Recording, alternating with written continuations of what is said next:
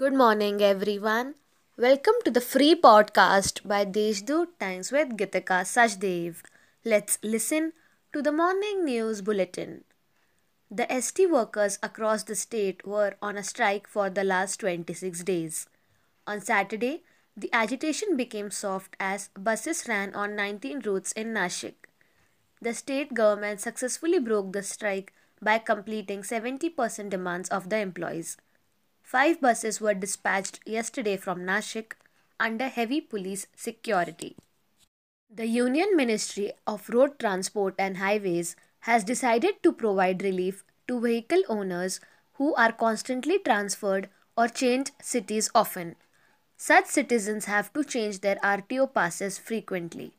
The ministry has introduced a new Bharat series or BH series for such citizens. So far, four vehicle owners have registered for the BH series in the district. The Savitri Bai Phule Pune University has decided to conduct exams for those registered under the School of Open Learning or Distant Learning mode from December 7. Decision comes 2 years after frequent complaints registered by the students. That's all for the important updates of the day. For more details, visit the Deshdoot's website. Have a nice day.